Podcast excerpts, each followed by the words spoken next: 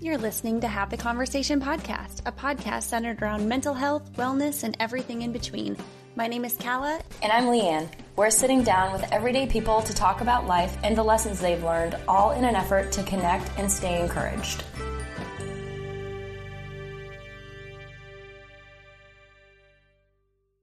Hey guys, today we sat down with a friend and client of mine, Claire Antunes, to talk about parenting and autism, personal stories, experiences, and misconceptions, and hear a bit about her story as well. Claire takes resilience and thoughtfulness to another level. I'm thankful to have her in my life and thankful for this conversation. I hope you enjoy. Claire, I just wanted to say thank you, first of all, for coming on. I know that when it comes to talking about diagnoses or children or whatever, it can be really, really vulnerable. So I just want to acknowledge that right off the bat and just say thank you. Thank you. Um, as a parent who's struggled with similar, I just want to just hats off to you. Seriously, it's it's a big deal. Um, and I know that you sent over a few things, so I didn't know how you wanted to handle your disclaimer, but um, I just want to give you every opportunity or any opportunity to say what you want to say in regards to that. yes. So my biggest concern, you know, beyond privacy issues and like respecting, you know, medical privacy is that I don't want to upset anyone. I'm very conscious that like a lot of things we might be talking about are incredibly sensitive to other people. And um, I could think of like three different categories of what we might be talking about parenting, special needs parenting, disability, medical conditions, chronic conditions, and like a ton of other stuff that might be hot button issues for most people. So I wanted to. I mean, I, I guess I could just read them. Have you ever like have you ever had any guests before bring their disclaimers before they talk? No, but I love it. I was, I was telling Leanne, it's so funny because you and I are so similar. I was like, this is me on paper five years ago. oh, that's what I told Leanne. I was like, how do you think she would react? I'm like, I'm a little bit, uh, I wrote five pages and I'm ready to like read And she's like, I think I would like it. Okay. So it just covers the bases and then make sure that everybody knows like what we're talking about and that I don't, I'm not trying to offend anyone. I'm just sharing a version of our experience that might be helpful to people and might spread awareness. That's my goal. Spreading awareness is what I'm trying to do here. That's our goal too. So you're in the right spot. Good. Yes. Okay. so the first thing is that I want to make it clear that everything that we're going to talk about is just based upon my experience and that it's not representative. Any anything that I do talk about, I have absolutely no credentials. I'm not a professional. I'm probably, you know, other than my experience as a parent and a person with chronic illness, I have no other authority to talk on this topic. I'm just coming from a place of sharing my personal experience. So it doesn't represent anything we do talk about is not representative of the entire community. That's number one. Number two, I feel like it's important, especially in this climate, that we all address that we are three white girls talking about everything. So it's coming from a place of privilege uh, for our, from our race, our gender, our sexual orientation, that things that we, you know, we might have opinions on certain subjects, but other people might not have the luxury of that opinion because they don't have the same circumstances growing up. So if I talk about treatments that I had, access, I, I know for a fact that treatments I've had access to, maybe other people don't for a multitude of reasons, and that, you know, maybe my perspective on parenting and special needs are coming from a place of privilege because I do have resources and means to access treatments and I've you know, we're all educated, stuff like that. So I just want to say that, like, I don't approach this taking any of that for granted. I understand that it's a luxury and an advantage to be in this position that we're in. That's number two. And then number three is that um, if we do talk a lot about parenting, I think a lot of people can get defensive if maybe it's not representative of the way that they like to parent. And I want to say that anything that I do talk about is just based upon what worked best for us at the time. might not work for everybody else. It's not the best way, it's not the right way to parent, and that carries over to special needs parenting. It's just an example of how we did it, what worked for us, what we've had success with. So, not the right way, not the best way, just our way. I love that. Oh, that's beautiful. I feel like I need to take that disclaimer into every day of my life. Like, this is not the best, it's just what I'm doing right now. No, I love that. That was that was so beautiful and eloquently said. Um, I want to talk about your daughter Sophie. Tell me about her diagnosis and when you first were given that diagnosis. Yeah, so she was diagnosed um, like almost exactly on her second birthday. And uh, we, so we found out that was last year, 2000 and what was last year? I don't even know what date is. 2019, we found out that Sophie was diagnosed with autism spectrum disorder level two. And for those of you that don't know, I also wrote up this. so um, to spread a little autism awareness, because I'm going to be talking about like some terms and not everybody is. I had no idea what the levels were before she was diagnosed, so I expect there are a lot of people in the same category, and it it has recently changed. So um, there's three levels. Number one being people who um, have more. Uh, the, the textbook definition is that there are people who struggle the least in school work and life situations and then level two you know struggle a little bit more it's all based upon like how your challenges affect your ability to function in everyday life and i was going to say is it more like a high functioning low functioning scale yes and and here we're already getting into like problematic terminology that is changing on a day-to-day basis. I so this my whole journey started a year ago and at that time I thought it was perfectly okay to say high functioning, severely affected, low functioning. And I've learned through my mom's group and stuff that that hurts a lot of people's feelings and that it's it's a continuum of self definition of like increased research increased knowledge and what we're learning is that and, and I think the medical community as a whole is trying to redefine. They're in the process of redefining the the um, parameters for medical diagnosis to properly reflect and not really fall back on like reductive terms like that that are kind of like a catch-all and maybe misrepresentative of what people are actually going through. So, okay, yeah. What is the right thing to say? I do not know. and and you ask people and everybody's got different opinions but i think yes if, if we're just going for a um, like to illustrate to people who don't know a lot about autism yes like a level one person if you see them in your workplace they you know typically do well in school maybe they're you know genius level but then struggle with sensory processing or social situations or things like that. And then your person who's on the level three end of the spectrum maybe isn't um, doesn't have spoken language or um, struggles with like um, tasks related to independence like um, going to the store or you know they, they might still live with their parents or with a caregiver or something like that they can't um, function on their own. And then level two is somewhere in the middle. so my daughter is level two. And um, she's um, a mixture of those two extremes. And I think that's the, uh, the other thing that a lot of people don't understand about autism is that we have these categories to kind of help us understand and help us define from a medical perspective what people might be going through.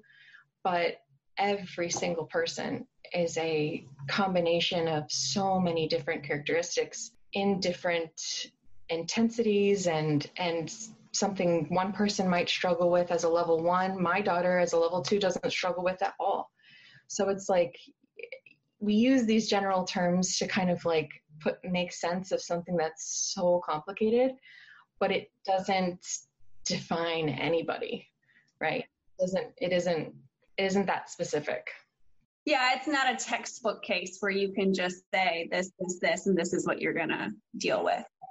Right, exactly. No. Yeah. So, um, Sophie's case was a little bit trickier because we had to kind of we, we kind of did it backwards. Like most people would you get um, if you've had kids you know that at 18 months they get something called an M-CHAT and it's an autism questionnaire screener that every pediatrician administers. And it basically catches the early red flags um, delayed speech maybe um, not enough development of speech repetitive behaviors, sensitivity to light, sound, and touch. Um, if they, you know, play at an age appropriate level with other kids, like these are the questions that every pediatrician is going to ask at 18 months. And we had that screener, and she checked a lot of boxes. And through some sort of miscommunication, it she fell through the cracks. And the only thing that was really acknowledged at the time and that was unavoidable, I think, was her speech delay. Because at 18 months, she was not talking. And, uh, and she didn't have much receptive language either, so she couldn't understand what we were saying as well. Because I know some kids with speech delays, they can still understand and follow instructions, but she could not. So we ended up going down kind of the path of speech therapy, thinking that it was just she needed more practice or, or more support developing speech and the ability to talk.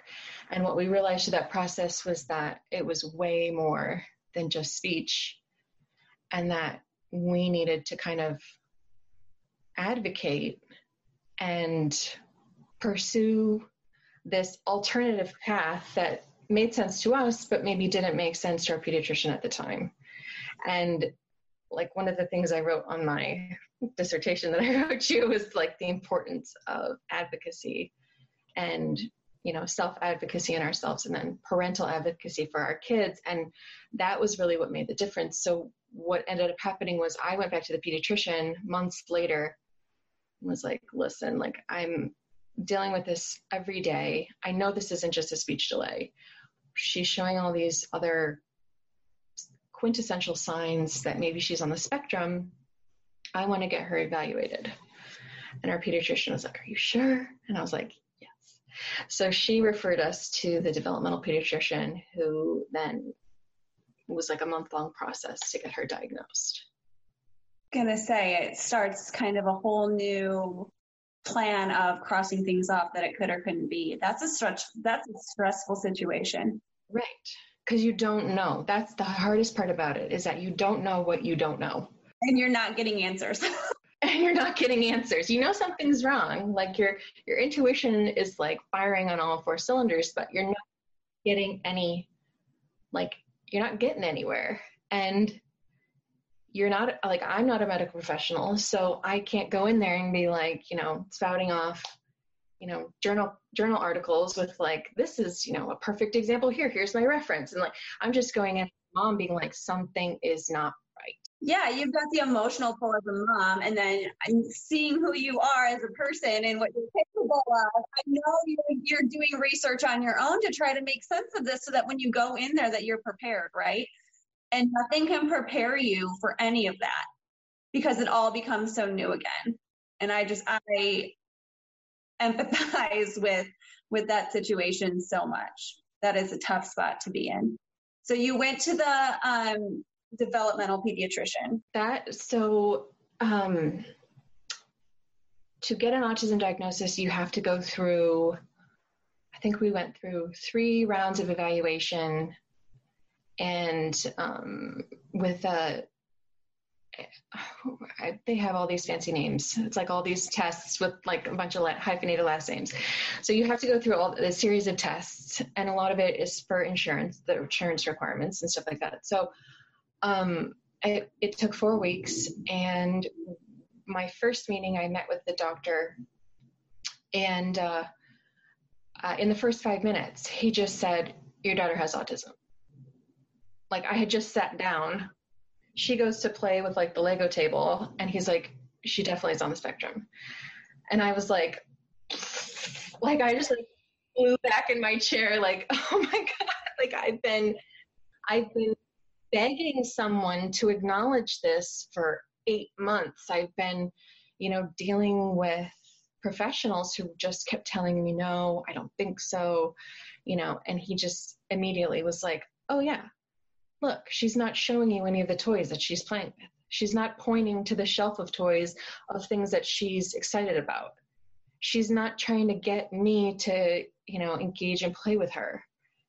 And I just was like, oh my gosh, like, yeah, punch to the gut. Yeah, like, duh. Like, it's like, it, I mean, it was every. I, of course, I'm a stay-at-home mom. Like that was my day-to-day life of knowing that that's exactly how she played. But as a first-time mom, I didn't know that that's not what two-year-olds typically do. I had no idea. So, you know, it was it was a process at that point of just like vindication and and then like a big oh shit like what next? What does this mean? Okay. You know you feel like yeah. You're thankful because you have like a tangible thing that you can say okay this is what it is. Someone's finally told given me an answer. But that answer well is a punch to the stomach. Right. Right. You've gone months you're like, what does this mean for the rest of my life, for her life? And all these flood of emotions come because that wasn't in your plans, you know, like really. Right, right. You've gone months. I mean, not that I had like hard and fast plans anyway, but it's I didn't even know what to do next. I didn't even know where to go from there. Like, is school out of the question? Like, I had always imagined she would go to public school. Is that just like totally not in the cards anymore? I was like, where is she going to go to school? Can she go to school? You know, is she going to need, you know, private tutoring? You know, it's just like your mind just goes in a million directions at once. Right. So, yeah, it's like a spider web. really. Yeah, right? Because then it's like, as a mom, you're like, okay, all of this is my responsibility. So it goes so much further than just school. That's just a part of it. You're like, our day to day, every aspect of our day to day from now until who knows? It's just completely blank. So you get that diagnosis, and then I, I know on this sheet you wrote down some resources, but like where did you go from there? So um, the doctor, the developmental pediatrician, gave us like um, he gave us a few resources. Um, he gave us like a couple books. They were mostly like practical guides, um, not like more of like medical not very like i think at that point you need like a little bit of a, like emotional support. Mm-hmm. and he was kind of like the medical support. So um i actually reached out to a family friend that i've it's like one of our oldest family friends.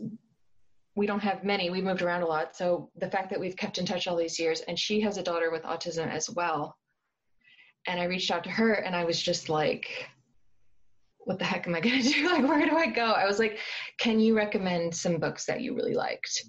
And she recommended two books. And I just immediately was like, even if it didn't perfectly apply to my situation, I was like, I knew myself. And I was like, this is what's going to get me through this. Like, not maybe not everybody reacts the same way and they want to become like a research nerd and like write a dissertation, but like me personally, that helps me.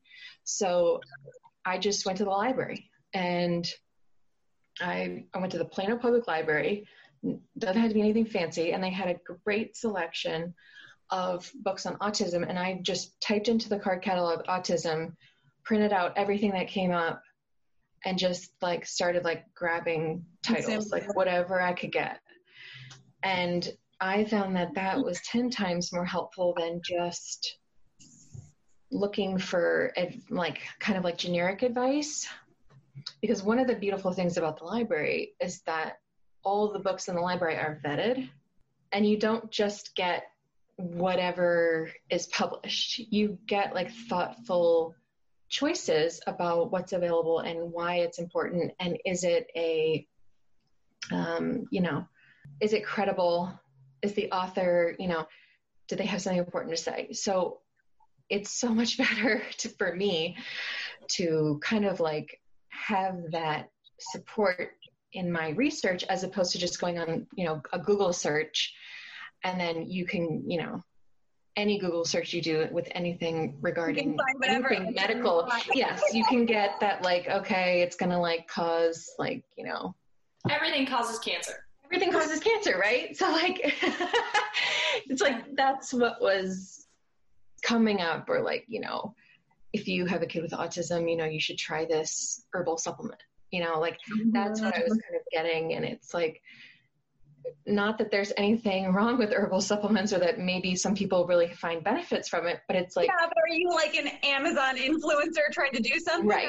Like I guess. Yes. Are you promoting this supplement because you did a double blind research study with a huge you know group of diverse people and you're publishing your findings or are you a mom who has a blog and you just like this you know it's like when yeah. you're giving advice to other parents it's like and there isn't the caveat of this is what worked for me might not work for you but you know just know i have no credentials or expertise in this area i'm yeah. just giving a suggestion to me that's like advice that comes later on when you're right there in the beginning you need like you yes. need that like acronym after someone's name. You need the phds you need the people who are you know masters in education. You need the people who've studied this inside and out and they have like a really good understanding of what this looks like for lots of people not just their own personal experience. Mm-hmm. And yeah. for me that was the library in the beginning. Fa- friends trusted family friends and the library yeah that's so interesting because i did not ever think about the library vetting their books i mean it makes perfect sense but it's just yeah how do they choose what goes into their collection they i mean librarians think about that stuff. Mm-hmm. yeah. That's their whole job, right? Is to like decide, you know, is this a valid work? Is it not? And not to like pass judgment on maybe if something isn't like their taste, but right. especially when it came to things like self help and stuff like that, I definitely saw in their collect. I mean, I looked through the whole offering of books on autism, and some of them were the best ones that I'd ever read, or ones that I just found from card catalog search at the library that I, I don't know if I would have ever found them otherwise. Wow. Like this one. Plug. This is called Neurotribes. I found this one at the library and then I bought a copy and my mom bought a copy because we loved it so oh, much. Fantastic. That's so, a good so go to your local library. It's free. Yeah. You. Wonderful. Yeah. Yeah. I love wow. it.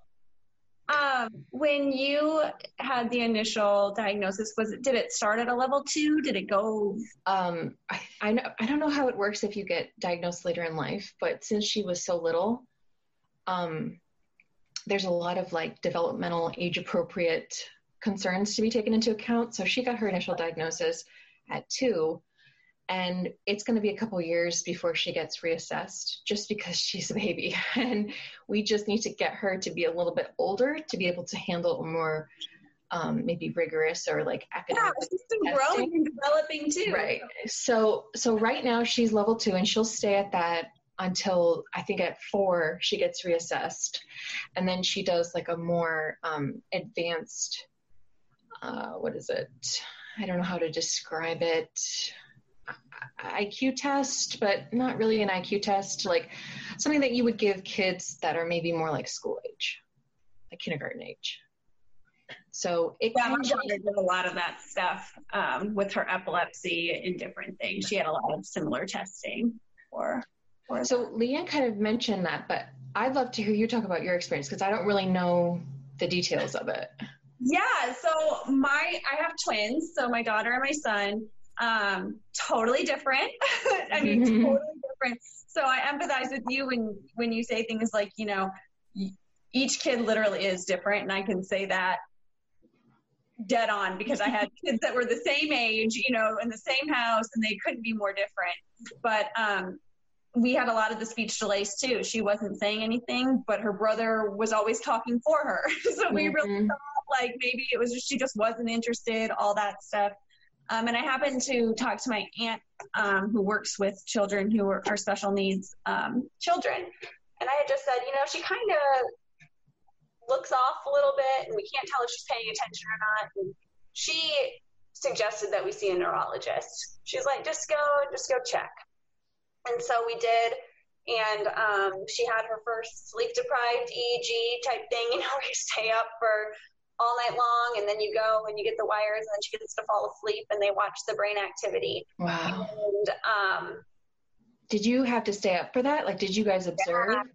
Wow. yeah, me and my husband just kind of switched off and then the neurologist that we were seeing was in Fort Worth, so we had like an hour drive in the morning trying to keep her awake and like do all that stuff. And luckily, Oh it's like God. in the morning, but you're Right. at that point, you know. Right. So it's nerve wracking and all that. So we um we got there. They did the um the EEG, and immediately it was, is she moving? Is she okay over there? And I'm like, what do you mean? And they're like, is she twitching? And I was like, well, she kind of like jerks a little bit just when she's getting comfortable, you know. And it was just spike after spike after Oh spike. Um, she was having 50 to 100 seizures a day. Oh my God. yeah, It's terrifying. Yeah. So I terrifying. pulls back in after a test like that, and she's tired and you're tired. And I've written about it many times that until you're in a waiting room with children who have issues, you'll never your your heart can't take it. you know, Right. because I'm sitting here going, my daughter's fine, and I'm seeing all these other children who are clearly not okay, right? And how are Right. their diagnoses similar? And like, what is happening? It, it is such. I was telling Leanne this earlier. It's such an isolating feeling, even though other people are going through it too. Yeah. Because each kid is different. It's your own experience, right? Yeah. So we went back and we talked to the neurologist, and that's when I got the the diagnosis of epilepsy. And from mm-hmm. there, it started physical therapy, speech therapy, all those things. And you know, it's just kind of navigating through all that and just hoping for a little bit Oh of yeah. time. Yeah. So, yeah. Kala, can you show Claire the picture that Lane made that's next to you, the one that What? has her drawing? Oh yeah, yeah, yeah. So can you see this? This is my daughter's picture. Yes. She wrote this beautiful thing because she has Uh-huh. a superpower. and her superpower, it says, My superpower is making art. My art makes people cheerful. It puts them in a good mood. I use my art skills to show emotions and make the world a happier place. My superpower makes me feel good too. Oh. And then you just like are in a puddle on the floor, like and, and I think too, like a big thing for me in, in my story, and I, I again don't want to speak for anybody else or say this, but a, a real turning point for me because she's now going into fourth grade. So we've been in the school system and uh, same concerns, all that, you know. And some of it was a struggle. Some of it we had great, great help off the bat. People want to help her. She's a great kid, right? Mhm. you know.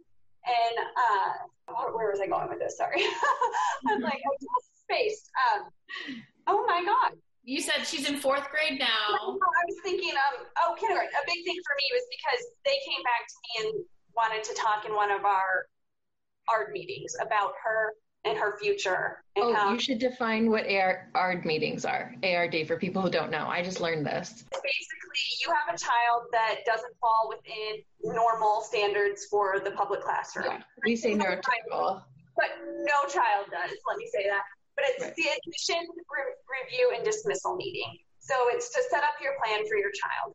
It, it can go two ways. It can go the ARD meeting or a 504. 504 is medical. so all this Right. stuff all things that I had to learn, just like you. Every single parent has to learn this like alphabet language Yes. of like acronyms. Yes. It's but it's it's good. It's scary and it's bothersome all at the same time. um, yeah, my my experience was was different with our school district, and I don't really want to get into to the craziness that ensued there. But um, she didn't go 504; she went ARD. So now she gets pulled out for reading and math for special education. But three the time, she's we call it general pop, like prison essentially. She's in a That's exactly what I said, and I felt so bad about it. They call it Gen Pop School. Yeah. Like, is that terrible? I'm like, that sounds terrible, but that's I don't know. It it just helps me understand like what I'm talking about. Yeah. talking- Exactly. Yeah. She's in the classroom, but she gets pulled out for different things for certain periods of day. And over the last, you know, four years, we've worked through that process. We meet several times a year to make sure she's on track with what she's doing. Her homework's a little bit different than the other kids in her class, mm-hmm. but she's still around other kids. Pros and cons to both of that. That's totally a personal thing um, right. for how you navigate with that with your child. Um, because it's interesting. I'll just leave it at that. It's interesting. It's, and, and it's a tri- it's a a never ending trial. Yeah, yeah, that's exactly it. And so um, now that we're she's going into fourth grade. Oh, that's what I was saying. What really helped me kind of turn the corner, literally, probably like second grade, because I was really worried about like the standardized testings and things like that. You know, how yeah. are we going to create this? Because yeah, she gets help during the day, but she doesn't get help on this. Right. Yeah. I mean, they don't, and so it's like it's so rigid. The, it's insane. The the whole school system just needs to be dismantled. As far as Are we now advocating for unschooling? Yeah. soul because oh my god, I could, I could go for forever. But the big thing that helped me was, and and I don't want to ruffle anyone's feathers because I, I do I haven't really said this on a public forum yet, but that I had to stop introducing her as her diagnosis. This is something yeah. that she has, but this isn't who she is. Right. Because I caught myself for years saying, introducing her by her name and then saying, oh, but she has epilepsy or right. all this stuff. And some people need that because it's for medical everything. She right. didn't. Right. And that's hard. That is actually so. Uh, when I was researching last night, I hadn't really, um, I don't really know that much about um, those kinds of semantic specifics and stuff like that. So um, I had watched an episode of this TV show that's about a kid who has autism, and they talk about in one of the episodes this idea of people first pronouns. Like, I'm not uh, a autistic child. I'm a child with autism. Like I am more than my diagnosis. So I was reading an article last night because that's what I thought was better. And um, there's actually a lot of disagreement on that. And it, yeah. It, well, what's really interesting about it is that the way that people feel about it is kind of everybody who is an adult with autism kind of self advocating says, no, like autism is a part of my identity. I want to be referred to as an autistic person, like someone who's gay would want to be referred to as gay. It's like it's a part of who I am. It's never going away. It's fundamental to my daily life. And that's how I want to be identified. And then it's the parents of kids with autism and maybe I think maybe autism in this case is a little bit different than epilepsy because sure. the will it affect her for the rest of her life? You know, that's maybe you don't know, or does it affect her day to day life as much? You know, as parents, do we ever really know? But it, but it's the parents who were advocating for kid uh, child with autism instead of the autistic child, and I just thought that that was so interesting, like the two perspectives of parents really, really wanting their kids to be accepted and and you know, or just like not, you know, our kids are different, but they're not less than. And we're so sensitive to that. And we yeah. advocate and we campaign and we'll like go full mama bear and anybody who tries to make our kids feel less than. And we know that they're not. And we, I mean, we know, we, we absolutely know in our hearts that they're not less than, but so we, we fight really, really hard to have them not be defined by their diagnosis. But I think it's just so interesting that then when some of these kids grow up, that they kind of like take it back and like own it and it becomes like something that like empowers them. And, and, i don't know i don't know if anybody can decide like which is right because a parent eh, like a parent's role and a parent's perception of the situation is always going to be different than oh for sure. the child themselves but I think that's one of the kind of really cool things about where we're at right now is that what's happening now and and like parents like you who are advocating and trying to make sure that their kid doesn't feel different or you know less than because they need that special service or support what's that going to manifest in 10 years time 20 years time when our kids grow up like how is that generation going to be different because we were that type of parent. Yeah, And that's really good. That's so interesting. Like, I'm excited. You know, it's like it's it's so hard. like what we do is so hard, and it's heartbreaking. And I've probably like cried more in the last like couple years than I have my whole life. But I don't know. I just think that there's something so exciting about what we're doing, and how it's different from the way previous generations have parented their kids. Yeah. Yeah. Yeah. How So did your parents take the diagnosis? Like, let's. Yeah, grandparents, right? Yeah. Uh, everybody in our family took it really well. Um, we, oh, the caveat to that being, we were very careful about how we told everybody. We're still in the process of telling everybody.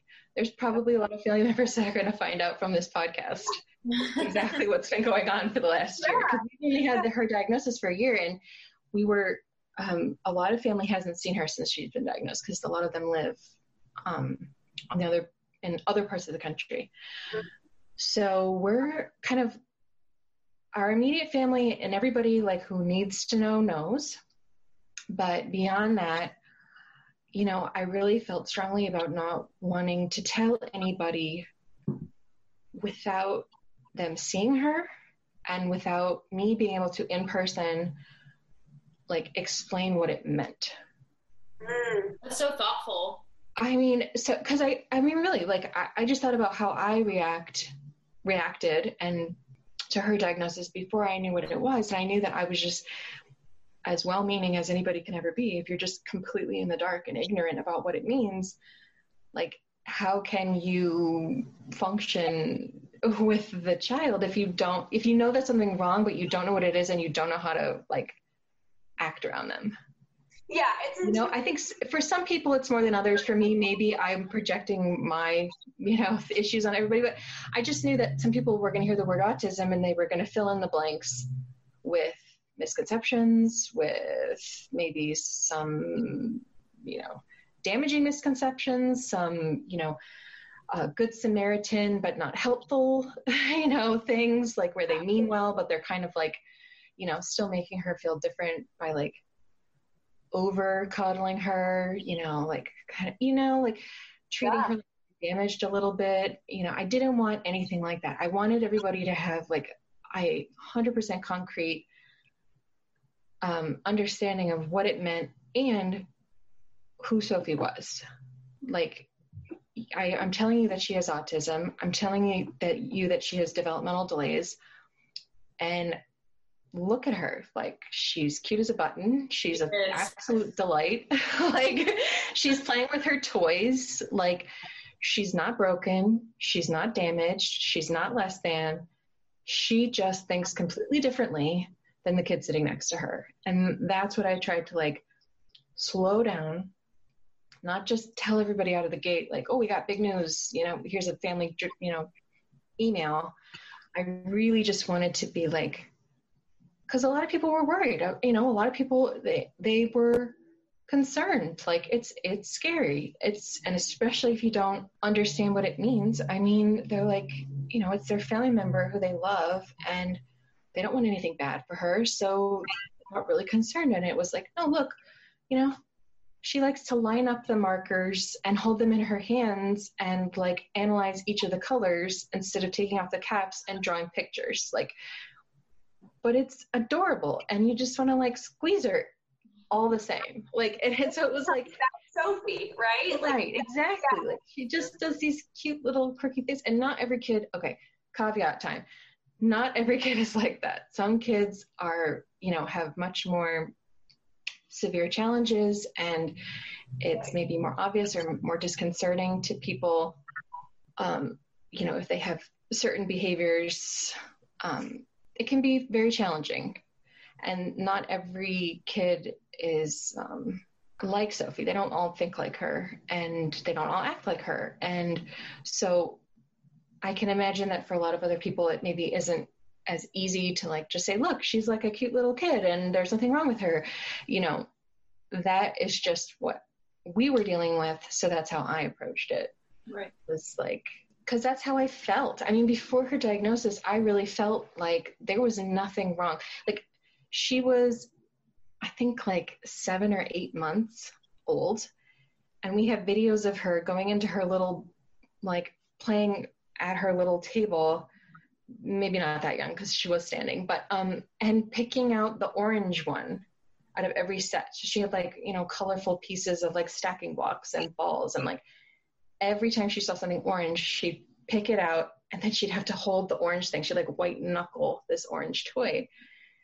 And we all just thought that that was the cutest thing we had ever seen in our lives. Like, oh my gosh, she's so little and she just has a favorite color and she loves orange. And oh my gosh, isn't that amazing? And then it, it ended up being like um, one of her kind of the things that um, one of her diagnostic things of like, um, what would you say that that is?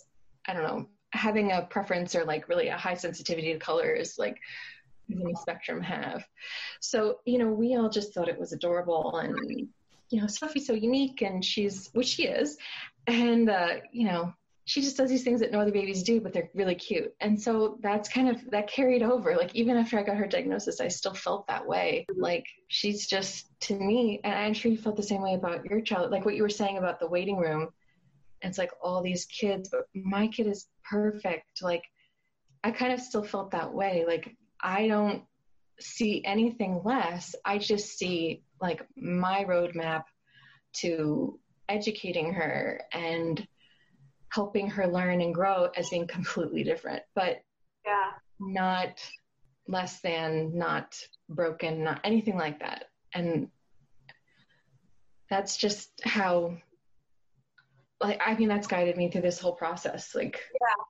I think that's what I meant when I was saying like diagnosis. Like it was really important that my daughter understood that she had epilepsy. She needed mm-hmm. to, to know how to communicate that for safety reasons, for, for X amount of reasons. Yeah. You know, she needs to know that, but that is not who she is. Yeah. And when I started explaining that to her, because I got really caught up, I'm going to be 100% real. I got really caught up in the diagnosis of this is, this is what we are now. We are a family with a child with epilepsy. We need to be epilepsy warriors. Epilepsy, epilepsy, epilepsy. Everything. Shirts. yeah. yeah. And then you start to join these groups or get help, and you meet people, and it's really great. And it can be not great too. you know. Yeah. There, there's there's good and bad bad in all those groups, right? Right. And for me, I really had to say this isn't where I'm putting my energy for me, right. yeah. for my daughter, and for, for our experience. My energy needed to be put into making sure that her path was going to be carved out by her, and we were going to be there to kind of like be the guardrails on either side to make sure that she she stayed the path, whatever path she was going. Right. We're on either side, making sure that she could get there, but we we couldn't do it the way that we were with right. going full diagnosis. This is who we are now. I just it didn't work for our family. Right. Yeah.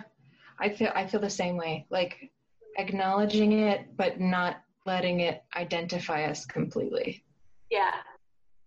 Yeah. Well, I, it's I, so easy to get lost there. Go ahead, Leanne. I'm sorry. Well, it speaks really highly of the type of parents that you guys are because a lot of people refuse to acknowledge from the get go. Refuse and then a lot of people don't put in the time and the effort to researching and finding groups and getting the you know support and finding the right teachers and classes and and it's it's a it's a it's a job. It's a it's a full-time job to to discover those things. And so i think that like your i'll do a caveat too because i guess not every child's success is because of their parents completely like whether it's that. That was an excellent caveat. Yes. Yeah. but, uh, like you should be really proud at the progress that your kids have made because it's it's because of the work you put in and the time and the love and the support and that's exactly what they need.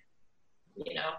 There's something about children, though, and I guess it's essentially there's something about just humankind because we were all children, right? They're so resilient anything that you think that they can't handle, they're totally fine. They're better than you could have ever expected. And there's something so beautiful about that. And that's what makes walking the walk of a child with his with a child whose needs are different. Which I have two perfectly normal boys apparently. Oh my God, they have their own issues. they come with a medical diagnosis, um, but they've got them. Uh, you know that they are stronger than any situation or label that's given to them. Mm-hmm.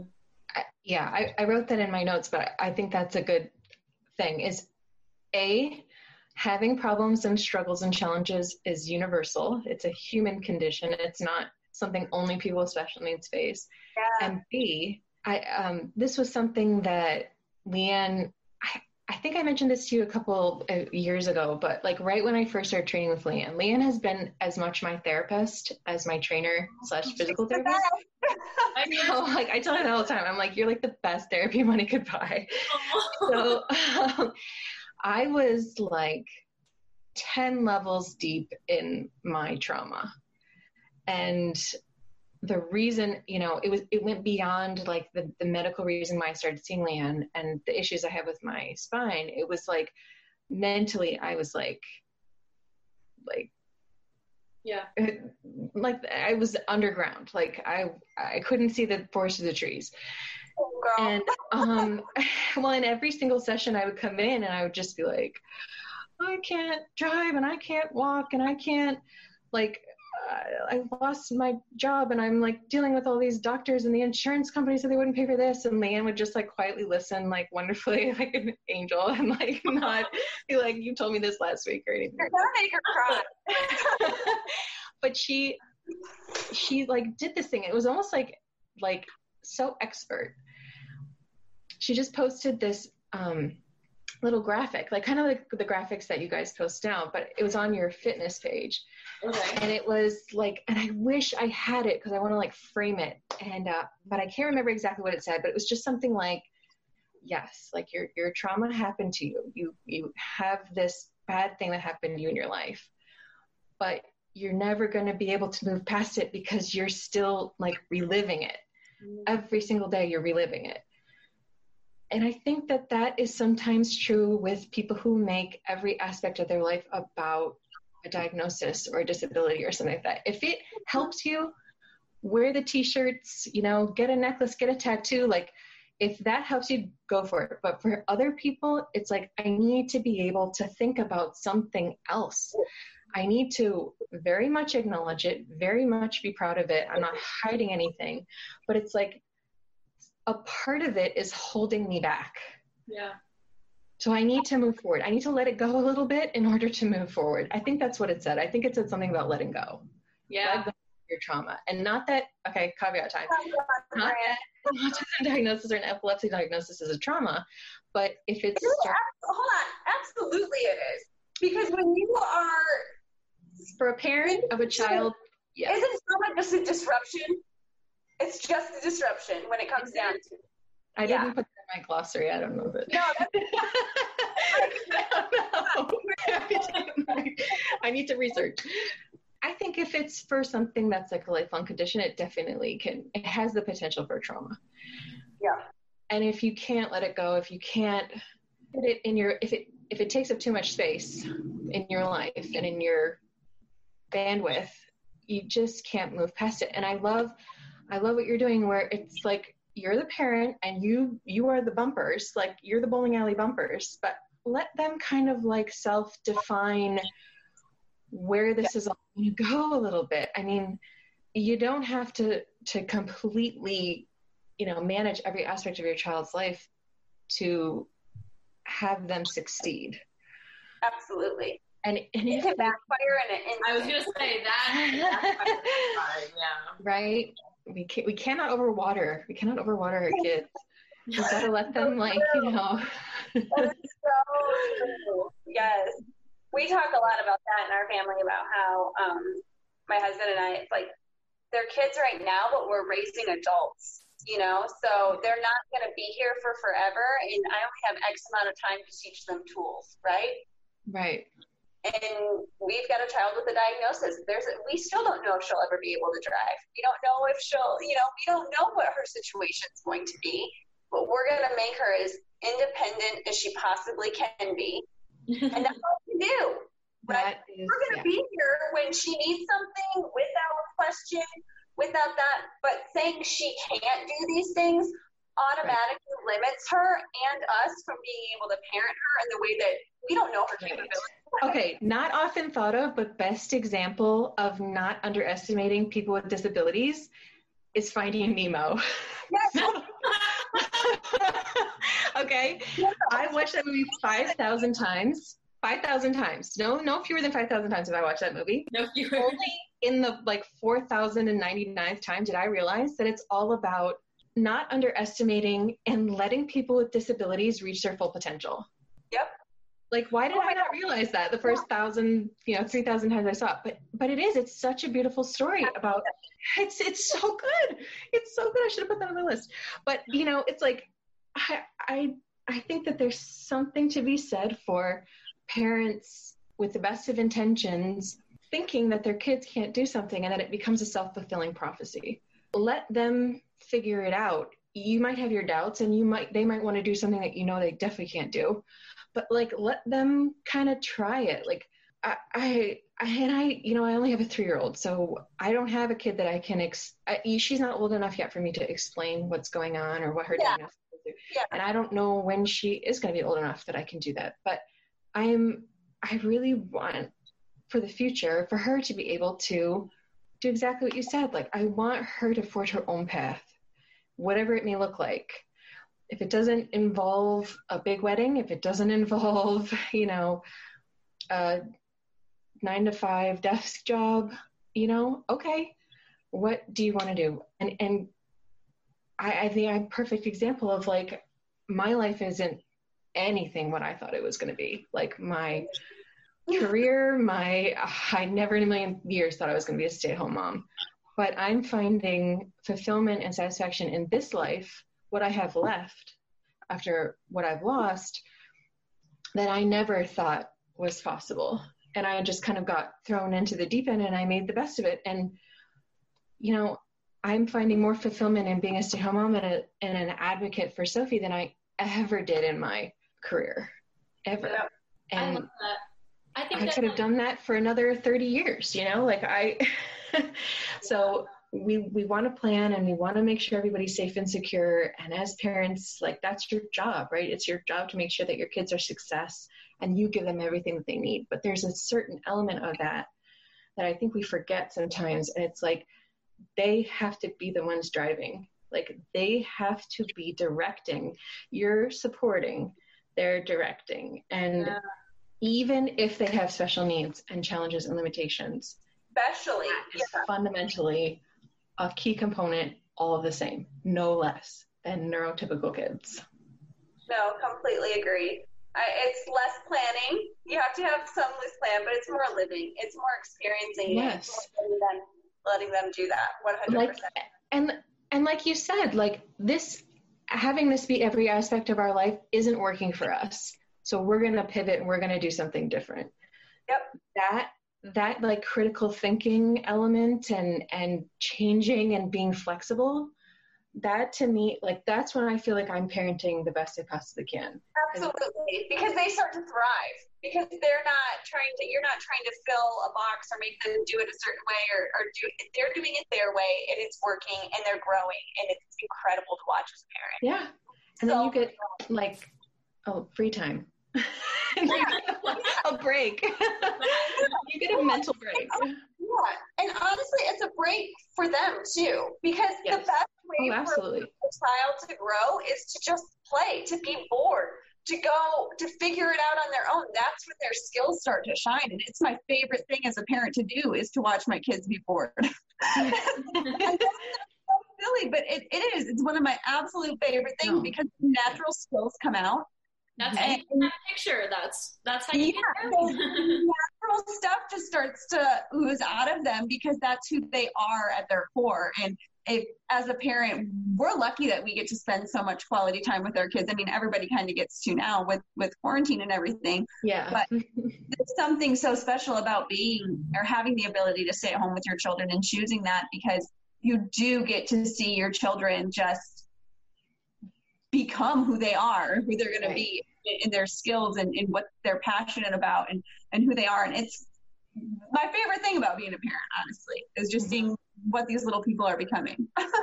well, that's great. That's a really great point too, because if you're constantly forcing some kind of direction or making them do something or giving them assignments, like they don't have the time to figure out what they are interested in or might like, you know, find soothing or um, a creative outlet, you know? Yeah, you're right. I mean, it's like um, uh, self study being like a key component of not only skills of independence, but also self soothing. Like, that's a huge part of um, actually it's called there was a, a, book on my list and it's all about um, a parent's guide to re- teaching resilience mm. instead of um, you know curing or replacing um, ways of thinking it's teaching them how to be more independent so that they can take care of themselves yep.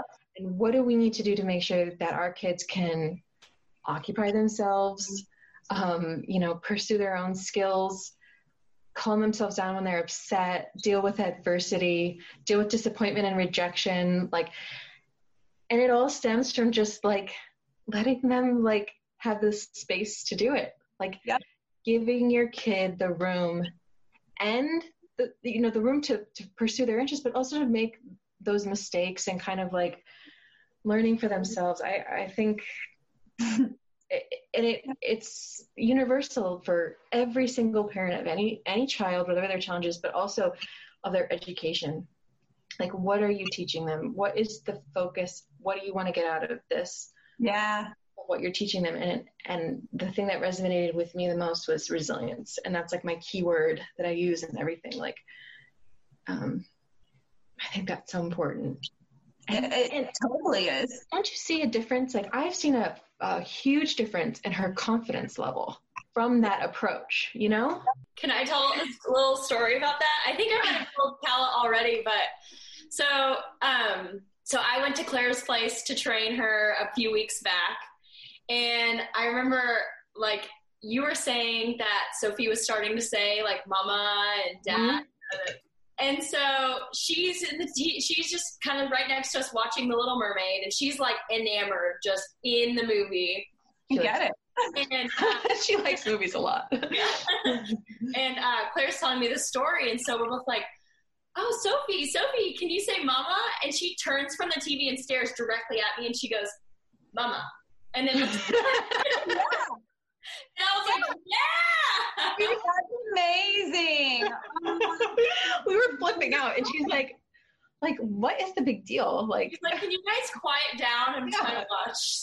I'm trying to watch my movie. Like, oh, know. I love that. Those are the moments, though. Those are the things that you're like, it, it's going to be all right. I think I find myself more stressed out when I'm trying to understand it versus just letting my child be yes. my child.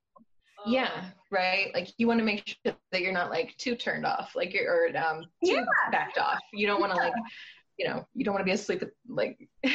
Yeah, realize that there's like a dumpster fire in your house. Yeah, exactly. But like, and Z, and we need to be aware, and we need to do all these things, and it's it's such a hard place to navigate though because you have this child and you don't know anything and then you start to notice that something's not right or mm-hmm. that something's not clicking and your intuition like you talked about earlier kicks in.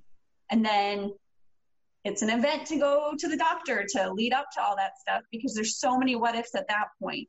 And then you're either given a diagnosis or not and it continues to be passed off to be a bunch of different things because we've walked that walk too you know, both in my personal oh, health and children. And it's so frustrating to not have answers, especially when it's of your child. And you would think, this is my child. Don't they know this? Don't they know how imperative it is that this child, there's something wrong. Why won't they help me? Right? Like mm-hmm. that is such a hard, isolating time to walk through as a parent. And then to get that diagnosis, and then that opens up a whole other can of worms. And then you have to navigate that. And then you have to watch your child grow and go through all these different things. Like it's right.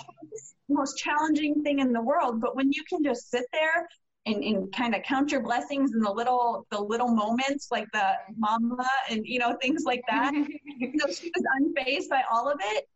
That makes it okay. that makes it manageable. Those little moments, and I, I just I get it. right.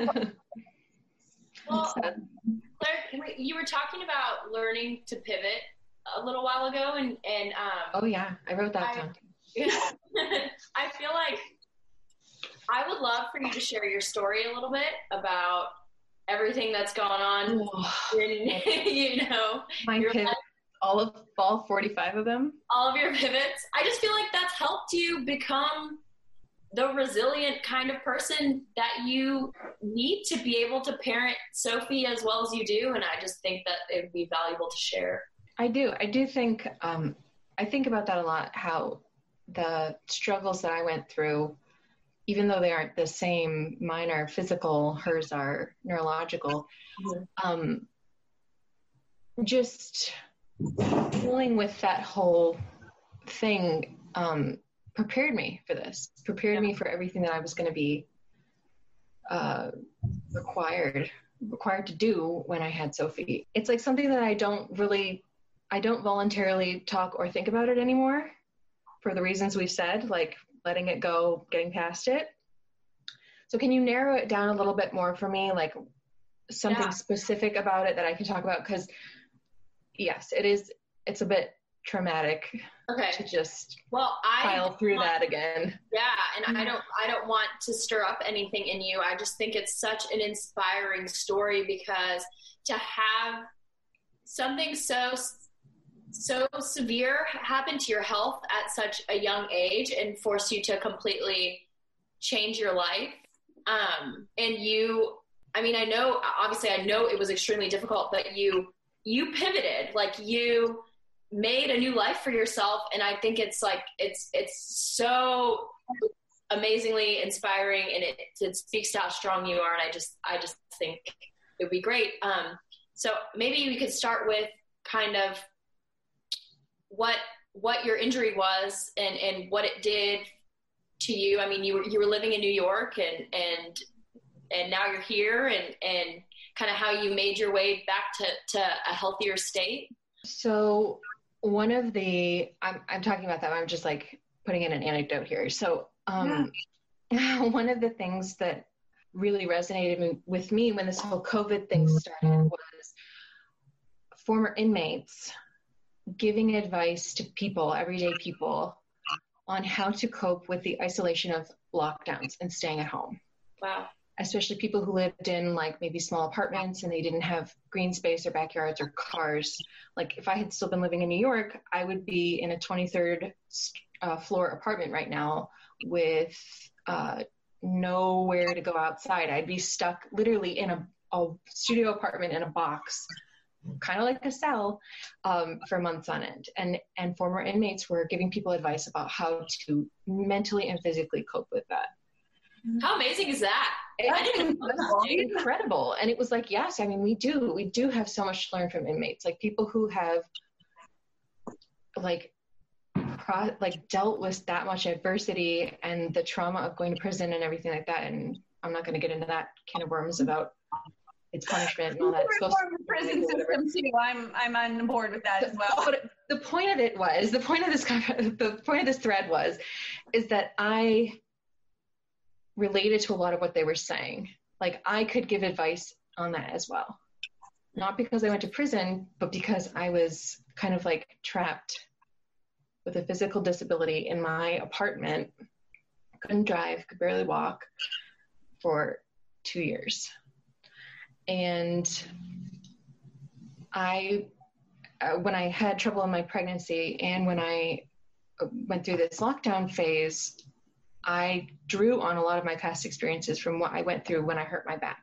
So, okay, pivot back to I have degenerative disc disease, which means that I have um, disc. Da- I had a damaged disc where the nucleus had dried up and the outer disc wall was starting to crumble and my two vertebrae were kind of like falling in on each other. And it like ruined my life. And i was in so much pain. I lost my career.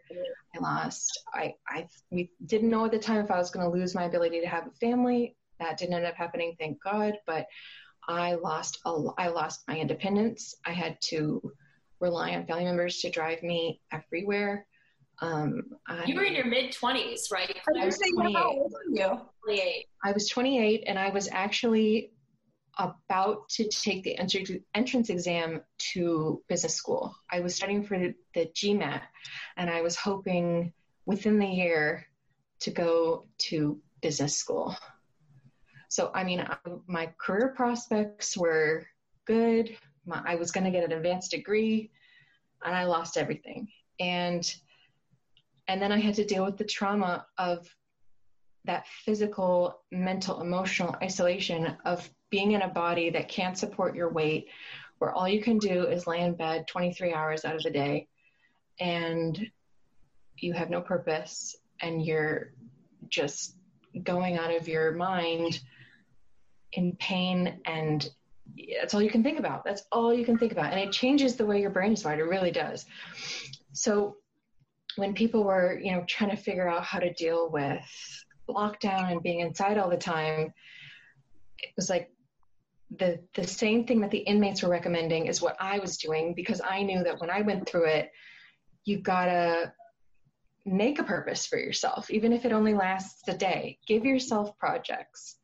Find something that makes you happy, even if it's for a couple hours, and build that into your routine. Even if it's like something so like not important and frivolous, if it if it creates a reaction in your brain, do it and do it a lot.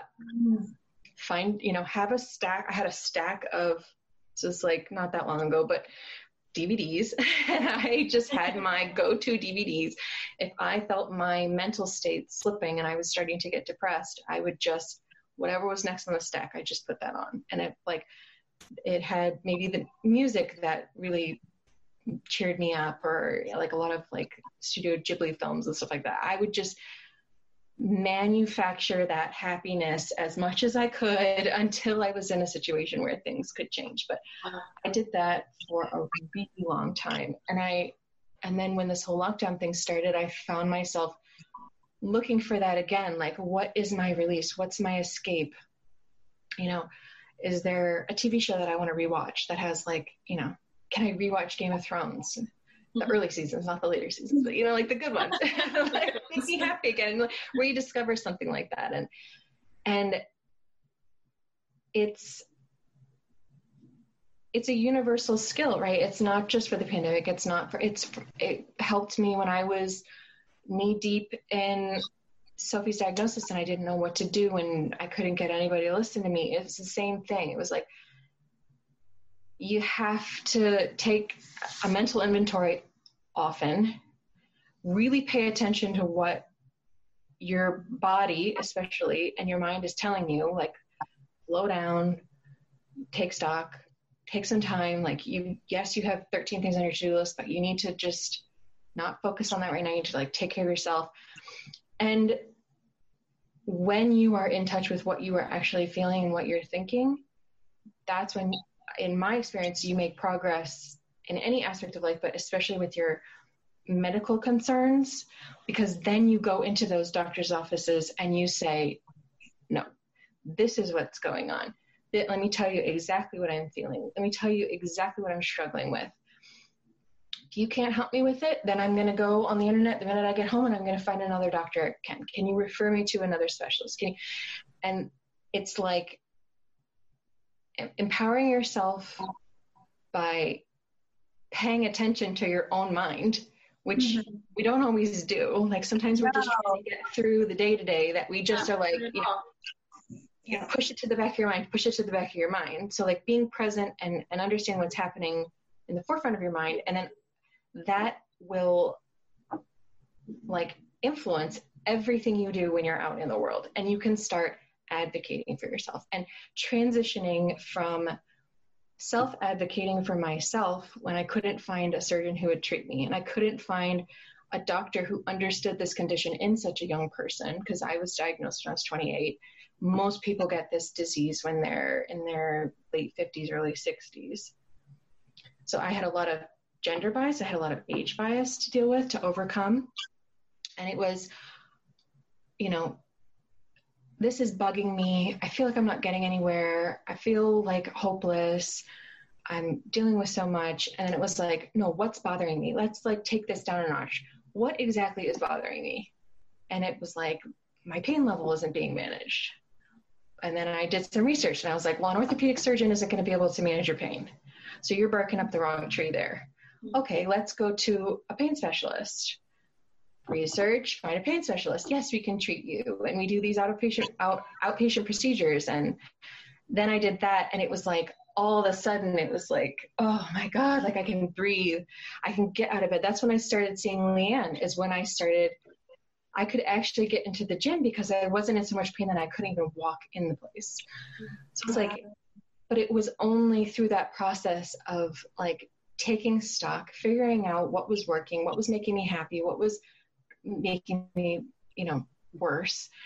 And and then moving forward from there and not being afraid to really dissect my feelings listening and I, I, think that's a great skill that i developed to become a mother is like these people are telling me one thing my gut is screaming at me no let's like let's let's uh, drill down a little bit and see see what's going on there am i really wrong and i say that all the time i like i verbally say that in my daughter's um, parent training meetings i'm like i don't want to meddle but you know yeah. interfere but this is really bothering me and yeah. it's such an important skill. And I would not be able to do that if I hadn't done it for myself for years. Mm-hmm. I would mm-hmm. be too intimidated, I think. Mm-hmm. Yeah. professional. I don't know what I'm talking about. I don't want to interfere. I don't want to steamroll these people. But you know yourself the best and you know your kid the best. And and those two things are are so linked. So oh my God. advocating parental and, and your job is to advocate for your kids, but you I don't know, I feel like as a mom, like you you just understand your kids at a different level than everybody else. So you can advocate as if it was yourself. They are part of you in every way. For for a a portion of time they are like yes it, like 100% a part of you but, and then they grow up and they become more independent but until your kid can advocate for themselves, like you as a parent have to do it. And it's a skill. It's not something you're born knowing how to do. You really have to develop that skill. And, and it comes from educating yourself, which then makes you more confident because you know what you're actually talking about. And then you know what you don't know and you know where to look to get to fill in the gaps of what you don't need. And you can navigate questions better without sound like oh yeah, yeah. absolutely. Oh yeah. Like you can ask a doctor you know how do you feel about fusion surgery as opposed to disc replacement surgery? And they can answer your question and you'll actually know if they're bullshitting you or not. Yeah. Like that affects your treatment decisions at that point which affects your outcomes so where do you get your willpower and your tenacity from? I'm just curious. I'm telling you, I read, I go to the library and I read. Yeah, were you always like I grew up with a mother who's very similar to you, and she's a researcher in every sense of the word, and she's been an advocate for me since obviously since the day that I was born. Because I, I'm like learning as an adult the issues that I had, right? And she, I noticed now as a parent that she noticed my where I needed help, right? And she advocated for me and she got me the help that I needed. Um, but my mom always had this saying that fear is just lack of education. And so that's like the biggest thing. And every time I hear like I hear my mom saying that to me. funny because I tell my mom all the time, she's like, You're doing a great job. You're handling all this stuff. Like when we were doing all the doctor's things, and I'm like, I'm just pretending to be you. like, let me tell you, fake it until you make it. I tell my sister, I tell everybody that. I'm like, I went. You know how many times I went into it? I I got it. My my the big job I got in New York. I went into that meeting and I had no idea what I was doing. I was so underqualified for the job. Yeah. And I, um, this was for a contemporary art gallery in Chelsea, and I was going to be their controller. And up until that point, I had only been an accounting assistant. so I was, uh, I have no accounting degree, mind you. And I went into that job interview and I was like, holy crap, like I'm so out of my depth. And by the end of the interview, like the guy was like, I'm just going to ask you flat out, like, do you think you can actually do this? and I like took five five seconds and I was just like thought and in that moment I decided that I was going to do that job like and not like be like no this is too much for me and I just turned to him and I go I know I can learn and I want to learn so, yeah I can absolutely do this job and then he gave me the, he gave it to me in that moment. He was like, up until that point, I really didn't no, think that you earned that. He didn't give you but anything. I just, like, I just I decided that. in that moment, I was like, I'm going to tell you flat out. Like, I don't know half the stuff you're talking about, but mm-hmm. I'll take classes and I'll learn and I'll figure things out. And I know that I'm good at figuring things out. So yeah, I can do this. And like that has been my key every step of the way. Well, never, yeah that's so, like that's why you're Sophie's mom. Like that makes perfect yeah. sense to me. Cause you know you're gonna figure it out, you're gonna work it out, and you're you're not scared to yeah. take on whatever challenge. I love that. That's and everybody that everybody has that ability. Like no yeah. one is born knowing everything. No one is born knowing how to be the perfect parent. Mm-hmm. No one is, eh, you know, there's too much knowledge in the world to to know everything all the time. But if you have an ability to learn and you have like a unstoppable urge to research, you can figure out anything. Anything. And that's my advice for anybody who's struggling is like do some research. Do your your primary source research. Don't just do a Google search and read whatever on the internet. Like really actually dive down. Specifically, I did that. Uh, that was a turning point in my treatment with my back because up until that up, up until about a year I, I didn't truly understand what my condition was. I knew roughly the mechanics of it but i didn't really know. It, it was hard to explain like what exactly i was dealing with. And so i got a journal an article out of a medical journal written about my condition specifically and i didn't understand any of the words in it it was pure medical jargon and I printed it off and I got like a red pen and I looked up every other word in a medical dictionary and it was like the first time I actually understood like what I was dealing with. And how empowering is that?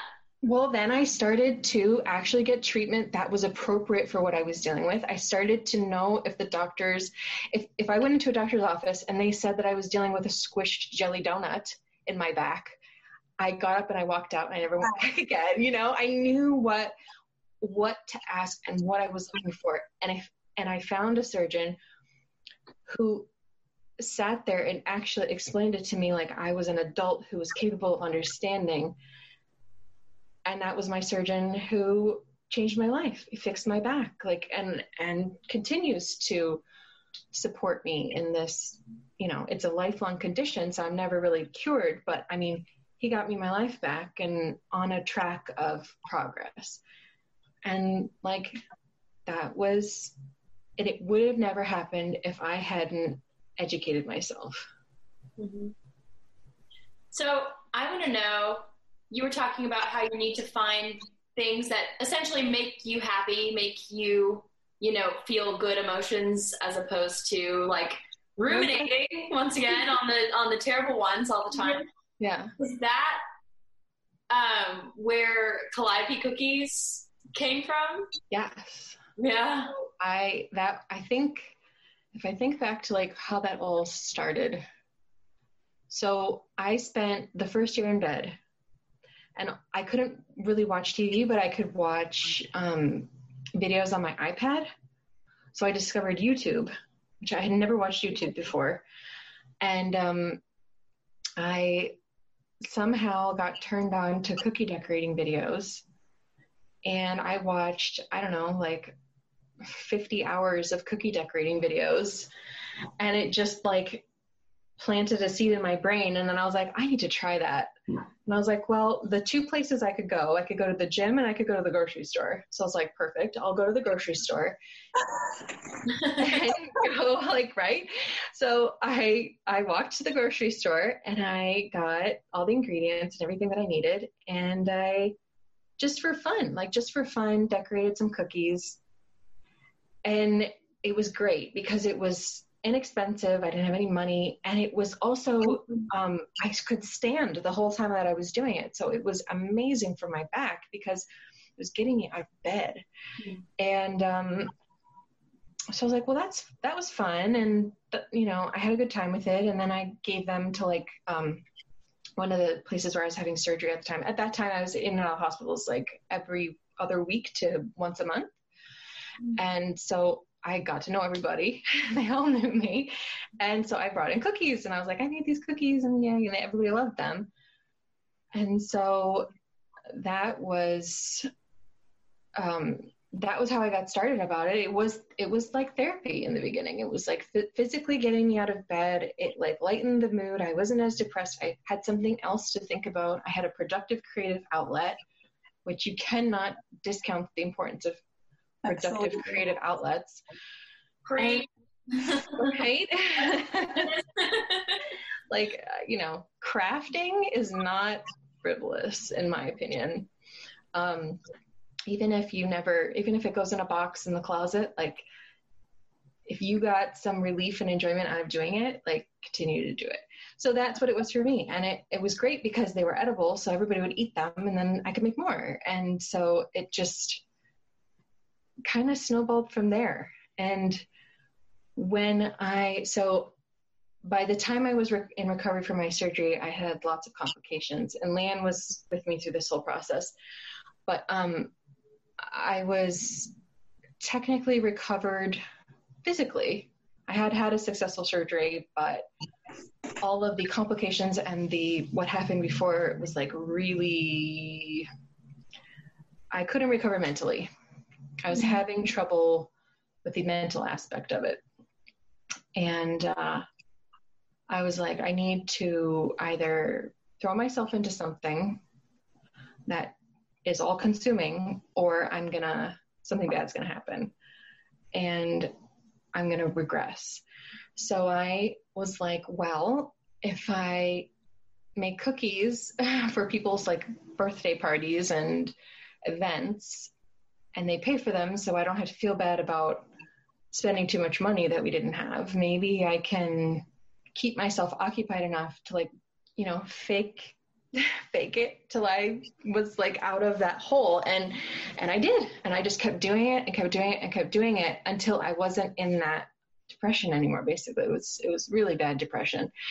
And it helped me just like lift me out of that. But I didn't I started out just ignoring it pretending like I wasn't depressed and then through the process of doing the cookies and getting positive feedback and you know, being able to be involved in people's, you know, special events and stuff just fulfilled me all the more. And so I was like, well, I'll just keep doing it because this is making me feel great. It's getting me up out of bed.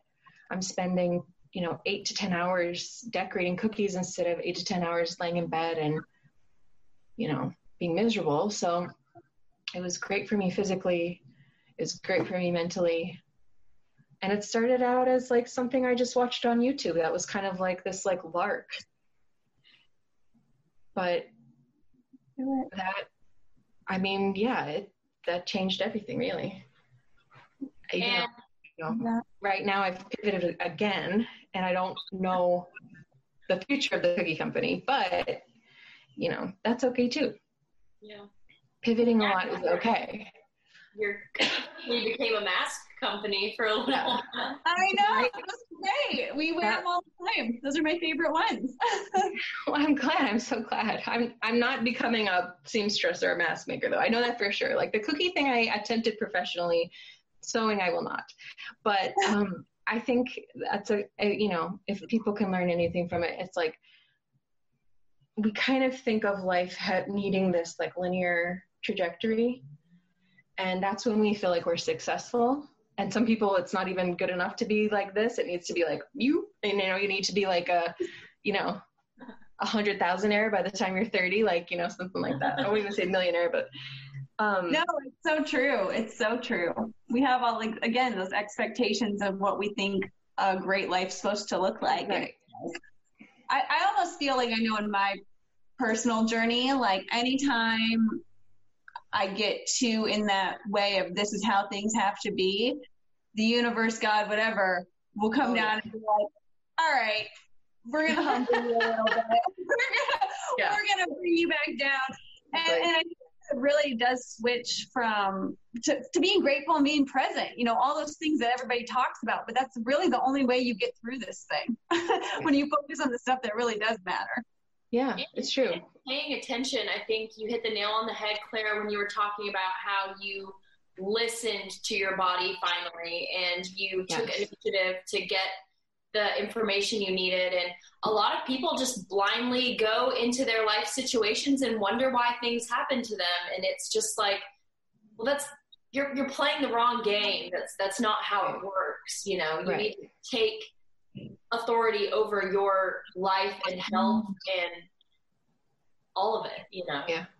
I'm sure that's really important in, in your job because it's like are you listening to your body? Like, is your body screaming out at you in pain that you're lifting too much weight? Yeah. and you're feeling like you just have to power through it, or are you actually feeling like the burn, like you're being productive? Yeah. Like, you have to know the difference and you have to be listening to both of those things. Otherwise, you're going to really like hurt yourself. And, and you are, and it's because of all your practice with your back and knowing your body and knowing your limits. And you, you are my client that is more self-aware of their body than I, I think anyone I've ever worked with. And it's because you pay attention. Even when that's frustrating for you. Frustrating. you're like, can you do this? And I'm like, nope. You. And you're like, can you do this? I'm like, nope, not that either. like, what am I going to do today? Anything forces me to get creative. So I, can, I never have too much of that. We're a good team. That's smart. That's really, really smart. I love that. I love that. What are your um what are your hopes for Sophie? Oh, I love this because it's so it's like warm fuzzies and dreams and stuff like that. I I truly hope that she well this is a good question because I don't want to say anything specific because I want her. you know what? This is this is how I feel about this. I want her to her life to be completely designed by her, and whatever you know. I don't want it to be limited by her her challenges, but if it is, and she overcomes that, I think I'd be just as happy with that because my life isn't what I imagined, but I don't think it's any less than it might even be better than what I was planning and where I was going. So even if life holds her back, even if like her her um, her autism holds her back in certain ways, I hope that she's able to redirect in whatever way makes her the happiest and makes the most sense for her, and that she always feels empowered to take her life in the direction that that will make her the most fulfilled. Mm. And whatever that looks like, it I couldn't care less. I hope that years from now she can listen to that. That- well, unless uh, we lose the internet forever, which I don't, I don't know if that's going to happen. It oh might. God, knock on wood. But the internet is forever, right? So she might. Yeah. She might. Well, we'll save a copy for her somehow. I will. Even if I, I have to put it on a cassette tape. There's nothing like a woman and a mother who's like ready to advocate and just love other child for being exactly who that child is. And as a mom who's trying to do that for her children, I just my hat's off to you. I think it's absolutely amazing. And I just I can't thank you enough for coming in and just talking with us about this because I was telling Leanne I've, I've reached out to other people and it's a hard thing to come and talk about one, a diagnosis, and two, your child, and then three, your own personal experience with it and leave it open to criticism.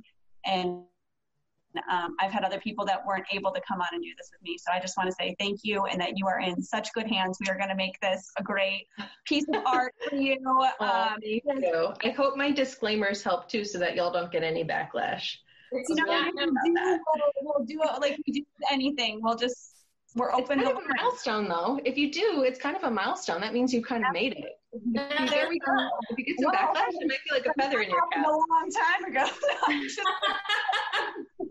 Sal's got a whole headdress of feathers. oh my gosh. No, no, no. I mean, the way that we approach anything here at, at Have the Convo, Convo and in my businesses is just transparency, right? And like we're always have to be willing to know that somebody's going through something and that we can learn something, right? Mm-hmm. Things going to be figure outable if that's the case, even if people disagree or, or have different opinions or, or can offer different advice. So I'm excited. I, I can't wait to watch all these things that you, you know, put on here that I haven't seen yet and, and to dive into some of these books. It was, it was very informative. So I just wanted to say thank you. well, thank you. This was fun. And I know like this was really fun. And I told Leanne, like this was this was like an itch I've been needing to scratch for a long time, but just haven't had the time to like have that deadline to like make sure I sat down and typed all this stuff. It's mm-hmm. been percolating in my head for years now and it felt so good to just get it out. And like even more like exciting that it might like get to other people who might find it helpful. So this is like amazing. And I'm really honored that you think I'm interesting because I didn't think I really was. Oh my gosh, you're so Everybody said that. Everybody said so funny. so It's crazy. that, it's that voice in your head.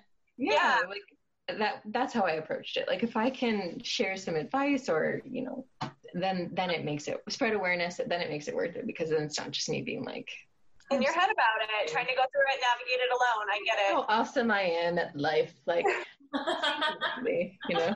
It was thoughtful. It was informative. It was vulnerable. And you, thank you. You did awesome, Claire. Well, thank you. I'll go get Thank you. for us and just I enjoy will. This is fantastic. So thank Yes. you. Thank you guys so much and have a great great rest of your day. Yeah. Bye guys. Bye, Claire. Thank you. To view Claire's full list of references, visit the links in our Instagram bio or by searching at Have the Convo on Facebook. And for more resources on autism, visit autismspeaks.org. Talk soon.